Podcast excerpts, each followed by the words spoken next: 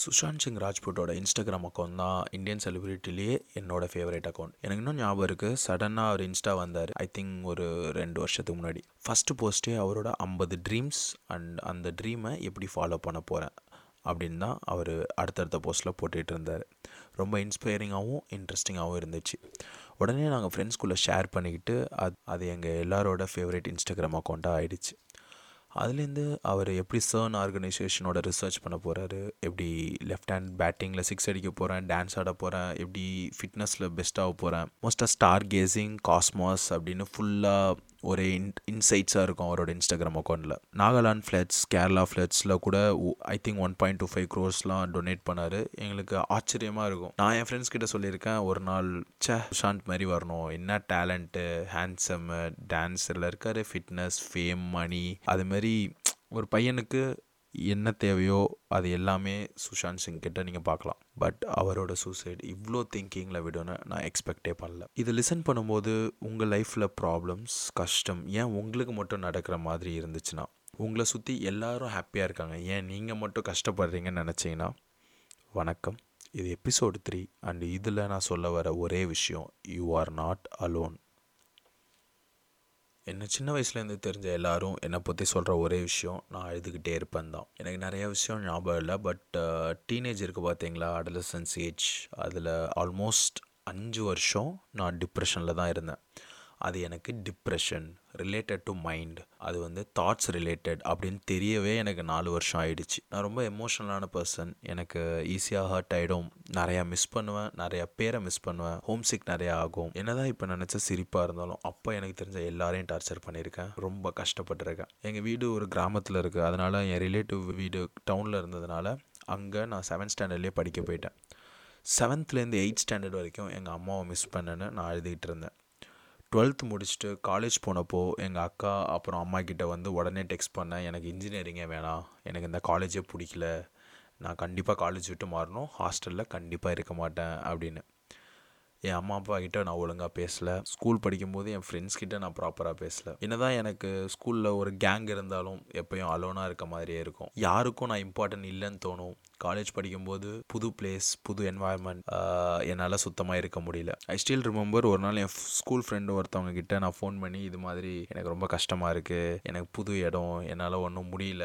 அப்படின்னு அழுதுகிட்டு இருந்தேன். ஆ ஓகே ஓகே கொஞ்ச நேரம் வெயிட் பண்ண. நான் போய் துணி துவச்சிட்டு வரேன். அப்படின்னு சொல்ல போனவங்க தான் இன்னி வரைக்கும் எனக்கு திருப்பி கால் பண்ணல. எனக்கு என்ன பண்ணணும்னு தெரில நான் ஹெல்ப்லெஸ்ஸாக ஃபீல் ஆனேன். ட்ரஸ்ட் மீ என்ன அவுட் சைட்லேருந்து பார்க்கும்போது இவனுக்கு என்ன ப்ராப்ளம் இருக்கும் அப்படின்னு தான் இருக்கும். ப்ராப்பரான ட்ரெஸ் ஒரு ப்ராப்பரான ஷூ இதில் செகண்ட் இயர் காலேஜில் வேறு டியூக் பைக்கு கேமரா ஒரு டீசெண்டான ஃபோன் வாலெட்டில் கொஞ்சம் பணம். வேறு என்ன ஒரு காலேஜ் பையனுக்கு வேணும்?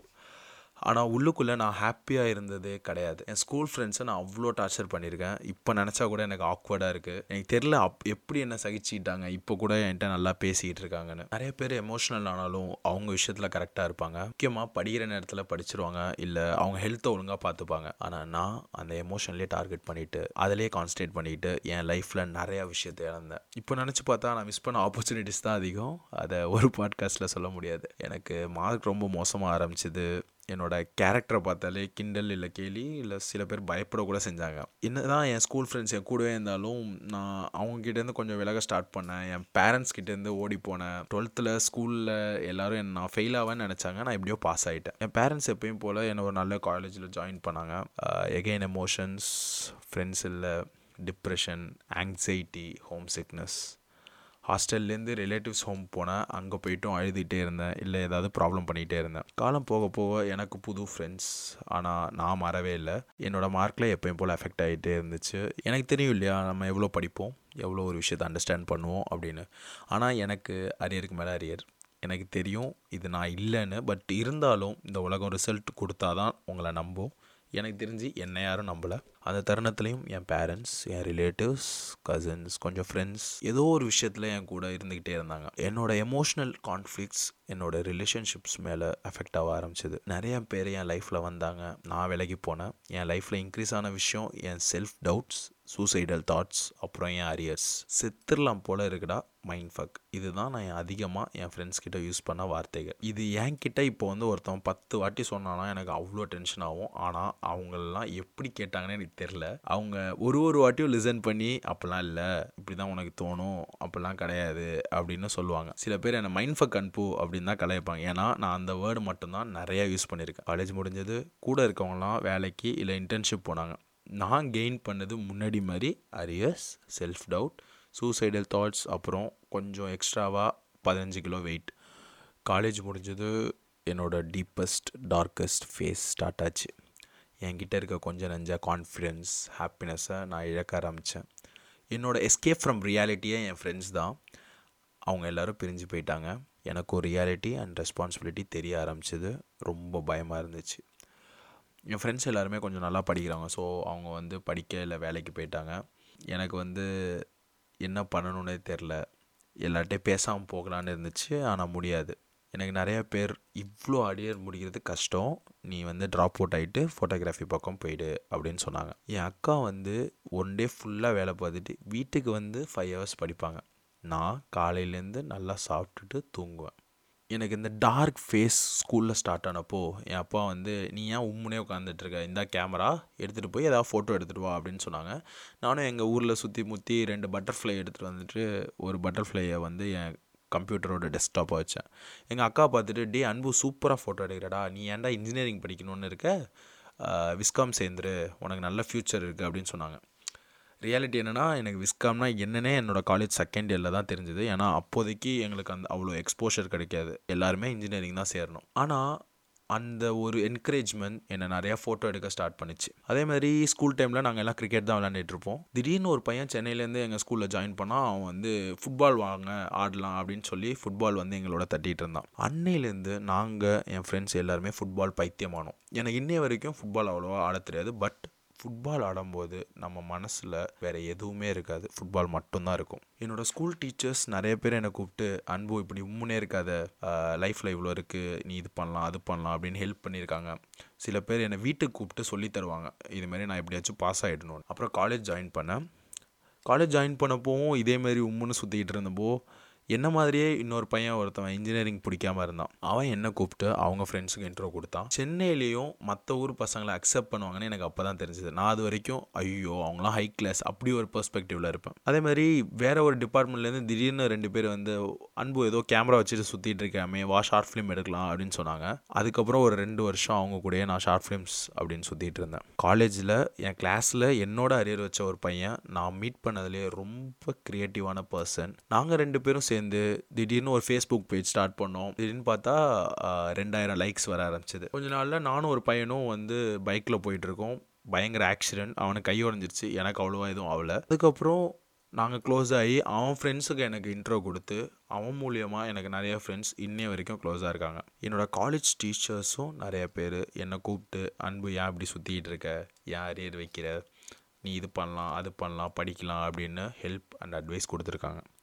எங்கள் அம்மா அப்பாவை பற்றி நான் சொல்லவே தேவையில்ல. இப்படி இப்படி நிறைய பேர் நிறைய விஷயம் அவங்களுக்கு தெரிஞ்சோ தெரியாதனாலோ ஹெல்ப் பண்ணதுனால தான் இன்றைக்கி நான் இப்படி உங்ககிட்ட பேசிகிட்டு இருக்கேன். எனக்கு நல்ல ஹெல்த் நல்ல பேரண்ட்ஸ் நல்ல ஃப்ரெண்ட்ஸ் ரொம்ப ஃபினான்ஷியல் ஸ்ட்ரகிள் பண்ணாமல் இருக்கிற ஸ்டேட் கடவுளாக கொடுத்துருந்தாலும் என் லைஃப்பில் நான் சிரித்த நாட்களை விட அழுத நாட்களே அதிகம். என்னையே ஒரு டிப்ரெஷன் இப்படி கொள்ளுதுன்னா ஒரு ஒருத்தவங்களை எப்படி அதை அஃபெக்ட் பண்ணும்? நான் முன்னாடியே சொன்ன மாதிரி நான் டிப்ரெஷனை ஹேண்டில் பண்ண விஷயம் ஸ்கூலில் ஃபுட்பால் அண்ட் கேமரா காலேஜில் ஃப்ரெண்ட்ஸ் கிட்ட பேசுகிறது கேமரா ஃபுட் காலேஜ் முடித்தோன்னே புக்ஸ் அண்ட் வீடியோஸ் ஆனால் எனக்கு இருக்கிறது பேர் டிப்ரெஷன் செல்ஃப் டவுட் ஆங்ஸைட்டி எனக்கு வரது சூசைடல் தாட்ஸ் அது தேவையில்லாதது. எல்லாம் நம்ம மைண்ட்லேருந்து தான் வருது. அப்படின்னு என்னையே நான் எப்போ தெரிஞ்சுக்கிட்டேனோ அப்போ தான் இதுலேருந்து வெளில வர ஸ்டார்ட் பண்ணேன். மைண்ட்னா என்ன? பாசிட்டிவ் தாட்ஸ் நெகட்டிவ் தாட்ஸ்னால் என்ன? ஏன் எல்லாரும் பாசிட்டிவான யோசி பாசிட்டிவ் தாட்ஸ் வச்சுக்கோ அப்படின்னு சொல்கிறாங்க ஏன் நிறைய பேர் நெகட்டிவ் தாட்ஸை உங்கள் லைஃப்லேருந்து விளக்குங்க அப்படின்னு சொல்கிறாங்க ஏன் பொறுமையாக இருக்கணும் அப்படின்னு எனக்கு கிடைச்ச எல்லா வீடியோஸ் புக்ஸ் படித்து நான் தெரிஞ்சுக்கிட்டேன். அது தெரிஞ்ச அடுத்த நாளே எனக்கு எதுவுமே ஹெல்ப் பண்ணது கிடையாது. ஆனால் கொஞ்சம் கொஞ்சமாக என்னோடய பிஹேவியரில் சேஞ்சஸ் வந்துச்சு. அதுக்கப்புறமும் நிறைய ஃபெயிலியர் ஆரம்பிச்சிது. ஆனால் ஒரு ஒரு விஷயமும் நான் ஹேண்டில் பண்ணுறது கொஞ்சம் பெட்டராச்சு எனக்கு கொஞ்சம் கொஞ்சமாக சாகணும்னு தோன்றதே நின்றுடுச்சு இந்த லைஃப்பில் ஏதாச்சும் இருக்குது லைஃப்பில் ஏதாச்சும் பண்ணணும் அப்படின்னு தான் தோண ஆரம்பிச்சது. என் வாயிலேருந்து வர நெகட்டிவ் வேர்ட்ஸே ரொம்ப கம்மியாயிடுச்சு. என் ஃப்ரெண்ட் என் அப்பா அம்மா எனக்கு கொடுத்த அட்வைஸ்லாம் எதுக்கு கொடுத்தாங்க? ஏன் அப்போது அப்படி சொன்னாங்க? அப்படின்னு எனக்கு புரிய வந்துச்சு. இப்போ ஏன் இப்படி தோணுது? இப்போ ஏன் ஹோம் சிக் ஆகுது? இப்போ ஏன் இந்த பர்சனை பிடிக்குது? இப்போ ஏன் என்னை பிடிக்க மாட்டுது? அப்படின்னு என்னையே என்னோட தாட்ஸை அனலைஸ் பண்ணி நான் என் தாட்ஸ் மேலே கொஞ்சம் கான்ஷியஸ் ஆனேன். இதெல்லாம் பண்ணும்போதே என் அரியர் கிளியர் ஆச்சு. இப்போ கூட என் அரியர்ஸ் வச்சு நிறைய பேர் கலாய்க்கிறது அதிகம். ஆனால் இப்போது எனக்கு சிரிப்பு தான் வருது. இந்த ஒரு வருஷத்தில் நான் ரெண்டு வாட்டி தான் அழுதுருக்கேன். அதுவும் அந்த குமுலேட்டிவ் ஆஃப் எமோஷன்ஸ் இருக்கும் இல்லையா? அதோட பர்ஸ்ட் அவுட் நான் பெட்டராக இருக்கேன். நான் இன்னும் கம்ப்ளீட்டாக வெளில வரல.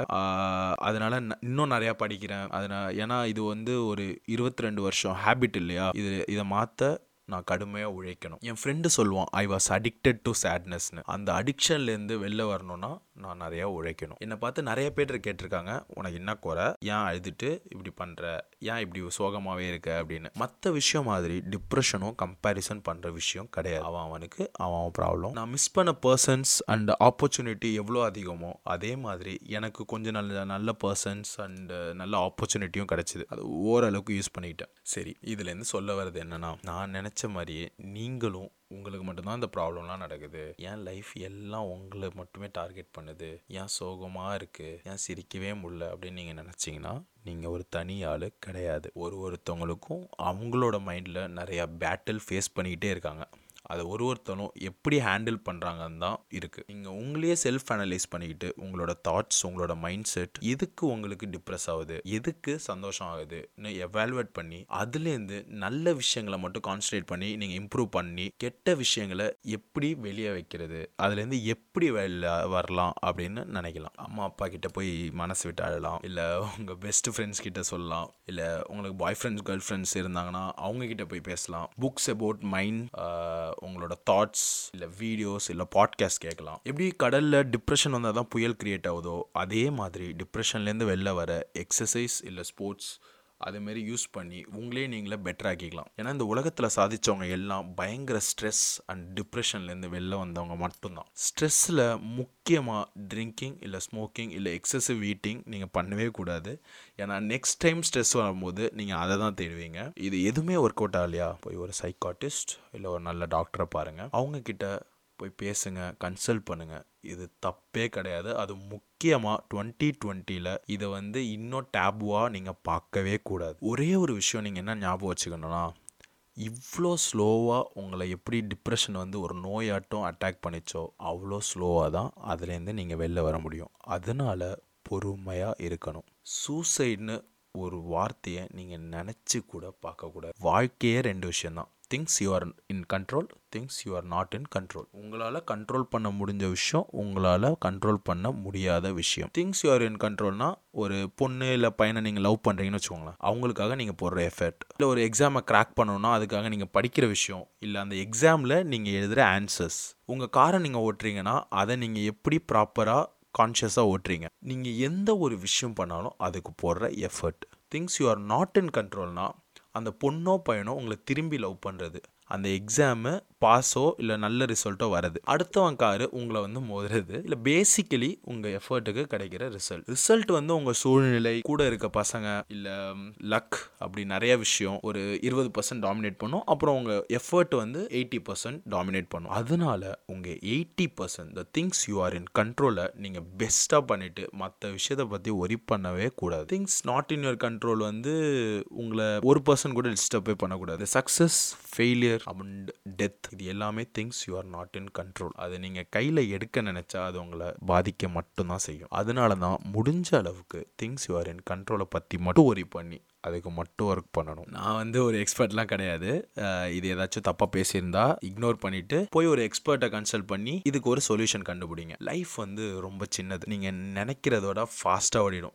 எவ்வளோ பேருக்கு நேற்று தான் ஸ்கூல் முடித்த மாதிரி இருக்குது அதே மாதிரி லைஃப்பில் எல்லா ப்ராப்ளமுக்கும் ஒரு சொல்யூஷன் இருக்கும். எப்படியாச்சும் கிடைக்கும். ஹோப் அண்ட் கிரேசி பிலீஃப் தான் நிறைய பேரோட சக்ஸஸுக்கு ஒரே காரணம். இதை யார் கேட்டாலும் நான் சொல்ல வேண்டிய ஒரே விஷயம் யூ ஆர் நாட் அலோன் அதனால் கிவ் அப் பண்ணாமல் நீங்கள் ஓடிக்கிட்டே இருங்க. நீங்கள் ஓடுறது மட்டும்தான் உங்கள் கையில் இருக்குது அந்த ஓடுறதுக்காக நீங்கள் என்ன ஹெல்ப் யார்கிட்ட வேணாலும் வாங்கலாம். எப்படி வேணாலும் ஓடலாம். நீங்கள் எப்போ நிற்கணும் அப்படிங்கிறது உங்கள் கையில் கிடையாது. நன்றி. வாழ்க வளமுடன்.